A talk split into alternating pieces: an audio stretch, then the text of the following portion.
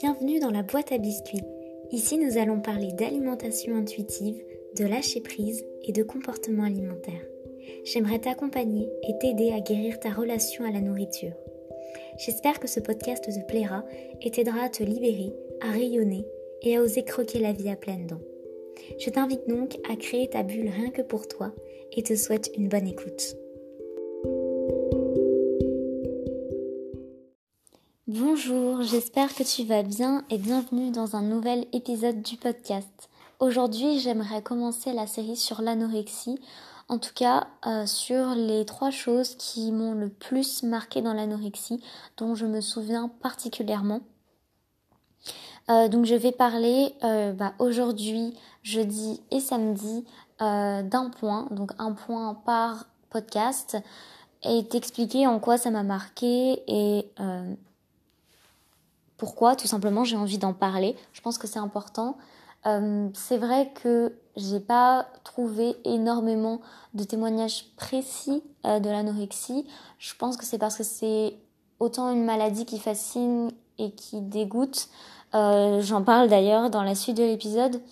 Mais je pense que ça peut être bénéfique d'en parler. J'aurais aimé avoir quelqu'un pour m'en parler, pour partager euh, ces expériences et mm, d'une façon totalement neutre et euh, pas malsaine puisque je ne suis plus dans cette situation et avant de commencer l'épisode peut-être que ça va euh, te rappeler des choses, peut-être que ça va te confronter avec à des difficultés, mais sache que tu peux t'en sortir.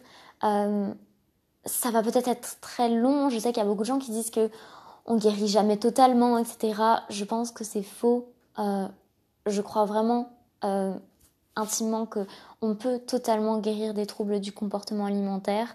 Ça dépend de beaucoup beaucoup de facteurs et pas juste de ta volonté personnelle. Mais tu peux le faire. Et hum, si je parle aujourd'hui des choses qui m'ont marqué dans l'anorexie, c'est pour faire une sorte de témoignage, pour partager mon expérience, pour te dire que tu n'es pas seul et, euh, et ouvrir le débat, tout simplement, euh, sur ces choses-là. Après, je précise que ce sont mes ressentis, mes sentiments. Euh, si toi, tu ne souffres pas d'anorexie, ne te dis pas que c'est comme ça l'anorexie. Il y a autant de maladies que de malades, de toute façon, pour tout. Donc, c'est encore une fois mon point de vue, mon, expérience, ma vision des choses, mon vécu, tout ce que tu veux. Euh, c'est pas une définition de l'anorexie, c'est pas des, règles, des, des, symptômes préétablis de l'anorexie, c'est vraiment moi ce que j'ai vécu euh, et comment je l'ai vécu euh, avec mon environnement et les personnes qui m'entourent. Voilà. Euh, bah, je vais commencer. Donc aujourd'hui, j'aimerais du coup te parler de la première chose auquel j'ai pensé quand je me suis dit que je voulais faire ces épisodes sur l'anorexie, c'est que j'avais l'impression que mon corps ne m'appartenait plus. Alors là, je vais pas parler euh, de mon corps qui m'appartient plus dans le sens où j'ai tout le temps l'impression d'avoir cette voix dans sa tête qui me dit de maigrir et que euh, mon corps n'est plus mon corps et que j'arrive pas en fait à me dire que je dois le respecter, etc. Euh, là, je vais parler plutôt de mon corps ne m'appartient plus par rapport aux autres. Euh, c'est-à-dire que j'avais l'impression, euh, quand j'allais quelque part, quand je rencontrais des gens, à chaque réunion de famille, je savais qu'il y allait avoir des choses qui allaient se passer. Et j'avais l'impression qu'on jetait mon corps dans une arène et qu'on en faisait un jeu, qu'on se battait en fait euh, avec mon corps. Pour déjà deux points, déjà des regards, toujours des regards très gênants, très déstabilisants. Euh, je pense que c'est le cas pour euh, beaucoup de situations où tu as un corps pas forcément euh, comme les autres, on va dire. Surtout que la maigreur, c'est c'est différent que quand tu as un corps gros. c'est pas le même regard, j'en ai bien conscience, mais moi ça m'a beaucoup gêné tous les regards en fait, toutes les c'était de la curiosité assez mal placée parce que la maigreur ça fascine. Euh, autant que ça dégoûte. Et ça peut paraître euh, bizarre comme ça, ou même euh, faux, ou je ne sais pas. Mais en tout cas, c'est vraiment comme ça que je l'ai ressenti. J'avais l'impression que les gens avaient envie de me regarder parce que j'étais, je sais pas, je respirais un truc morbide, je, je sais pas. Franchement, je sais pas. Là, je parle peut-être très crûment. je suis désolée, mais voilà, j'avais l'impression qu'on me regardait parce que j'étais fascinante, parce que voilà, ses os, etc. C'était, c'était c'était étrange, c'était euh, voilà, on avait envie de regarder, on pouvait pas euh, ne pas regarder et en même temps, je sentais très bien le dégoût chez les gens. Euh, c'est un peu ce genre de situation où tu juges les autres, tu dis ah, ah moi je serais jamais comme ça, mais tu continues de regarder un peu. Peut-être que c'était déjà arrivé de le faire ou de voir des gens faire ça, mais c'est vraiment ce que je ressentais. Donc du coup, c'est vraiment la première chose avant même qu'on me parle ou qu'on me fasse des remarques, parce que évidemment qu'il y avait des remarques. mais voilà, les regards insistant, gênant, déstabilisant, euh, moralisateur, tout ce que tu veux. En fait, les regards, ça m'a vraiment beaucoup pesé et c'était pas juste. J'avais vraiment l'impression que mon corps n'était pas à moi, en fait, tout simplement, et qu'il était jeté euh, dans la foule. Faites-en ce que vous voulez, regardez-le comme vous voulez, parlez-en comme vous voulez. Et des remarques incessantes, mais de gens que je ne connaissais même pas. Déjà, même les gens que tu connais, en soi, n'ont pas le droit de te faire des remarques sur ton corps. Enfin, c'est le tien, ils n'ont pas à prendre possession de ton corps. Et j'ai eu des remarques de ma famille, euh, d'amis, d'amis un peu moins, mais euh, bah, des gens que je connaissais, mais aussi des gens que je ne connaissais absolument pas, que je rencontrais. Et la première chose qu'ils me disaient, c'était euh, t'es pas bien grosse ou des, choses comme ça. Et tu te dis, mais pourquoi En quoi ça t'a qu'est-ce que ça peut t'apporter de me dire ça? Tu penses vraiment qu'en me disant ça, je vais dire ah mais oui c'est vrai, je suis pas grosse, je vais grossir. Enfin, c'est un truc que je, que comprends vraiment pas. Les remarques comme ça sur, euh, en règle générale, sur le corps des gens, c'est quelque chose qu'on me dit beaucoup aussi parce que je suis très petite. D'accord, mais ça t'avance à quoi de me le dire? Enfin bref, ça c'est quelque chose que je comprendrai jamais, mais voilà, des remarques incessantes euh, bah, sur mon poids, sur ma maigreur, dans ma famille, euh, des remarques vraiment méchantes, cruelles, hein, euh, je vais pas mentir, euh, mais c'est arrivé et du coup j'avais l'impression que bah c'était plus moi, comme si on se disait pas c'est c'est c'est un corps en fait qui n'est pas adapté. j'ai le droit de le juger, j'ai le droit de mal le regarder. Il n'y a pas d'âme dedans, il n'y a pas de personne dedans. Il est trop étrange, il est trop dégoûtant pour que ce, pour qu'il y ait quelqu'un dedans. C'est vraiment comme ça que je l'ai ressenti au fur et à mesure de ma maladie. Ensuite, quelque chose aussi, c'est une évaluation constante de mon corps. Donc déjà très euh, paradoxal parce que d'un côté, j'avais beaucoup de, de félicitations ou de d'admiration un peu implicite euh, au fait que je mangeais tout le temps sainement, que je faisais beaucoup de sport, etc. Euh, j'ai plusieurs personnes qui m'ont dit quelle chance j'avais d'être mince, que je pouvais manger ce que je voulais, que je devais en profiter parce que quand je vieillirai, ce sera plus comme ça, etc. Euh, déjà, arrêter parce que euh, c'est un conseil vraiment. Euh, j'ai du coup quand on m'a fait ces remarques je me suis dit que moi aussi j'allais arrêter parce que ça m'est déjà arrivé hein, de faire des remarques sur euh, le changement physique des gens. On peut pas savoir ce qu'il y a dans la vie des gens. Une personne qui prend du poids qui mincit qui quoi que ce soit même si on trouve ça beau même si on trouve que c'est gentil ah tiens t'as une volonté de faire tu manges super bien tu fais du sport c'est génial tu prends soin de toi on ne sait pas ce qui se passe dans la tête de la personne on sait pas ce qu'elle vit. et moi, quand on faisait ce genre de réflexion, il s'avère que j'étais anorexique, donc ah, ça m'aidait déjà pas, mais ça, c'est pas le rôle des gens de, m'aider, mais, euh, mais c'est, c'est toxique. Donc vraiment, au plus possible, en fait, même si, même si on pense que c'est bienveillant, euh, je pense qu'il faut éviter tout simplement de baser euh, la réussite et le développement, l'épanouissement d'une personne sur son évolution physique. Et euh, du coup, ces, félicitations, c'était, gênant en plus parce que c'était une sorte de pas de jalousie, mais un peu de euh, ah tu devrais pas faire ça. En même temps, tu sens bien que les gens ils ont ils auraient envie de manger plus sainement et donc du coup ils se disent oh, non mais elle elle mange trop sainement, euh, c'est n'importe quoi. Bon moi je suis quand même mieux comme je suis. Hein. Enfin c'était un peu étrange.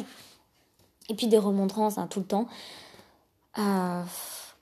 franchement ça c'était c'est un des trucs les plus encore plus que cruel et peinant, c'est c'est c'est super super chiant, excusez-moi pour le terme, mais euh, de me remontrer comme si comme si j'étais une gamine en fait, de m'engueuler en disant non mais tu manges pas assez, nanana. J'ai même eu des fois des mais en fait on est bien, on pense que t'es bien contente d'être comme ça, euh, nanana. laisse-moi tranquille. Là, je suis désolée si je parle un, part un peu dans tous les sens, mais euh, ce double discours en fait de ouais, euh, en gros c'est bien et euh, non mais c'est pas bien, t'as vu ce que tu fais, t'es un gros bébé, tu, tu, fais mal les choses. C'était vraiment une évaluation de mon corps tout le temps. On, voilà, on donnait un prix à mon corps, tiens il vaut ci, tiens il vaut ça, et moi j'étais pas là en fait. C'était mon corps était aux gens et il m'évaluait à partir de ça de ce qu'il pensait être bon pour mon corps. Et donc du coup, dans la continuité de cette idée, j'avais vraiment l'impression que les gens me disaient euh, Donne-moi ton corps, euh, je vais mieux gérer. Des euh, Tu sais pas prendre soin de toi, je suis plus renseignée que toi. Alors la phrase qu'on m'a tellement dite, c'est Il faut te remplumer. Alors ça, j'ai l'impression que c'est un truc assez courant j'ai déjà lu ça dans d'autres témoignages, dans des, des, livres ou des trucs comme ça. Il faut te remplumer, mais arrêtons de dire ça à une personne anorexique, vraiment. Enfin, en quoi ça te donne envie de, de, prendre soin de toi quand on te dit il faut te remplumer? Enfin, n'importe quoi.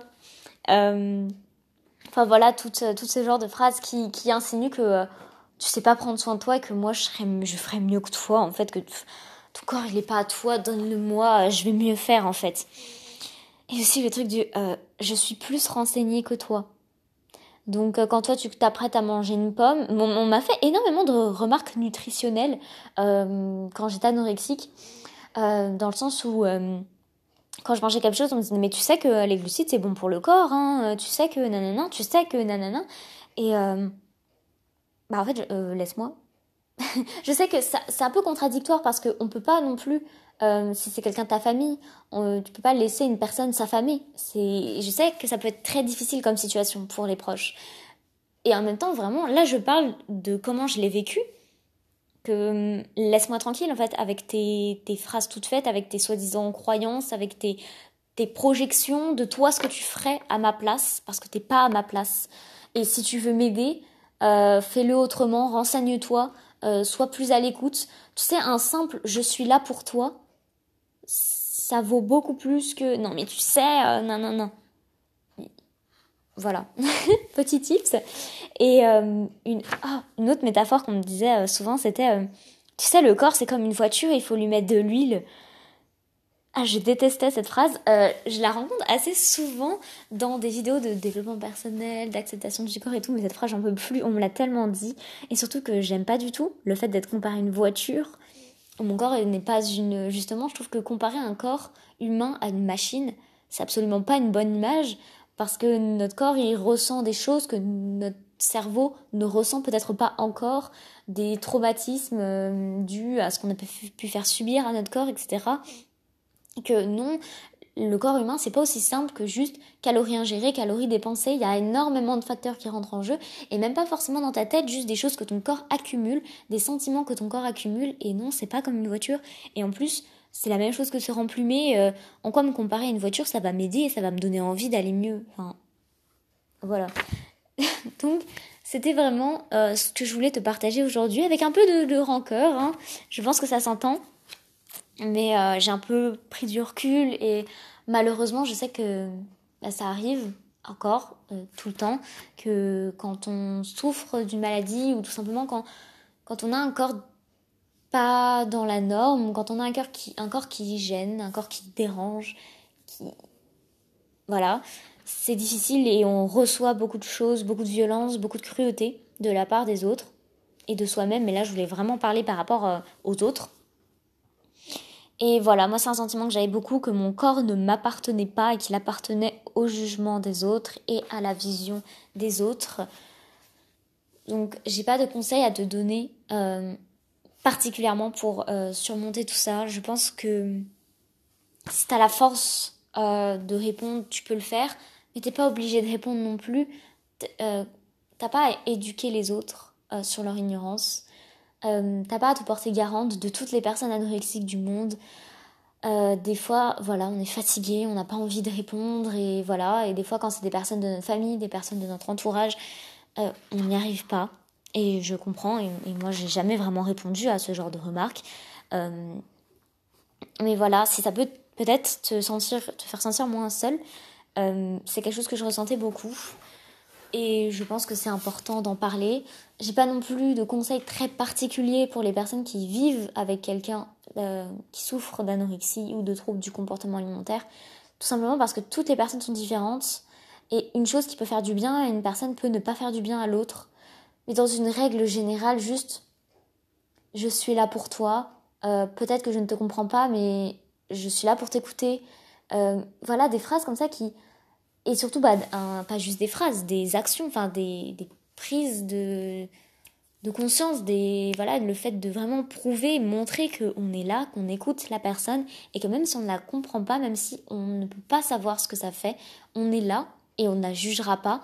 Et c'est vraiment, je pense, ce dont tout le monde a besoin pour, euh, même pas forcément les troubles du comportement alimentaire, juste pour se sentir bien dans sa vie, ne pas forcément euh, vouloir conseiller les gens, c'est une forme de contrôle euh, sur les autres qui peut être très dérangeante et très malsaine, même si euh, beaucoup de personnes le font avec beaucoup de bienveillance et ont envie d'aider et ont envie de, faire quelque chose, de pas laisser la situation se passer. Mais je pense, en tout cas pour moi, euh, ça ne fonctionnait pas et ça ne servait à rien jusqu'à me à faire le contraire. En fait, plus on me conseillait des choses, moins je respectais ses conseils parce que j'en pouvais plus et j'avais envie de prouver que aussi que j'avais mon mot à dire et que si j'ai envie de faire quelque chose, je, le fais et point bas. Voilà, petit, euh, petit message peut-être euh, qui pourra t'inspirer. Euh, j'espère que cet épisode t'a plu. Je suis désolée encore une fois si il a pu te déranger ou s'il a pu te faire rappeler des choses. Mais je pense vraiment que c'est important d'en parler et de témoigner par rapport à ça. je te souhaite une très bonne journée ou une très bonne soirée et à bientôt.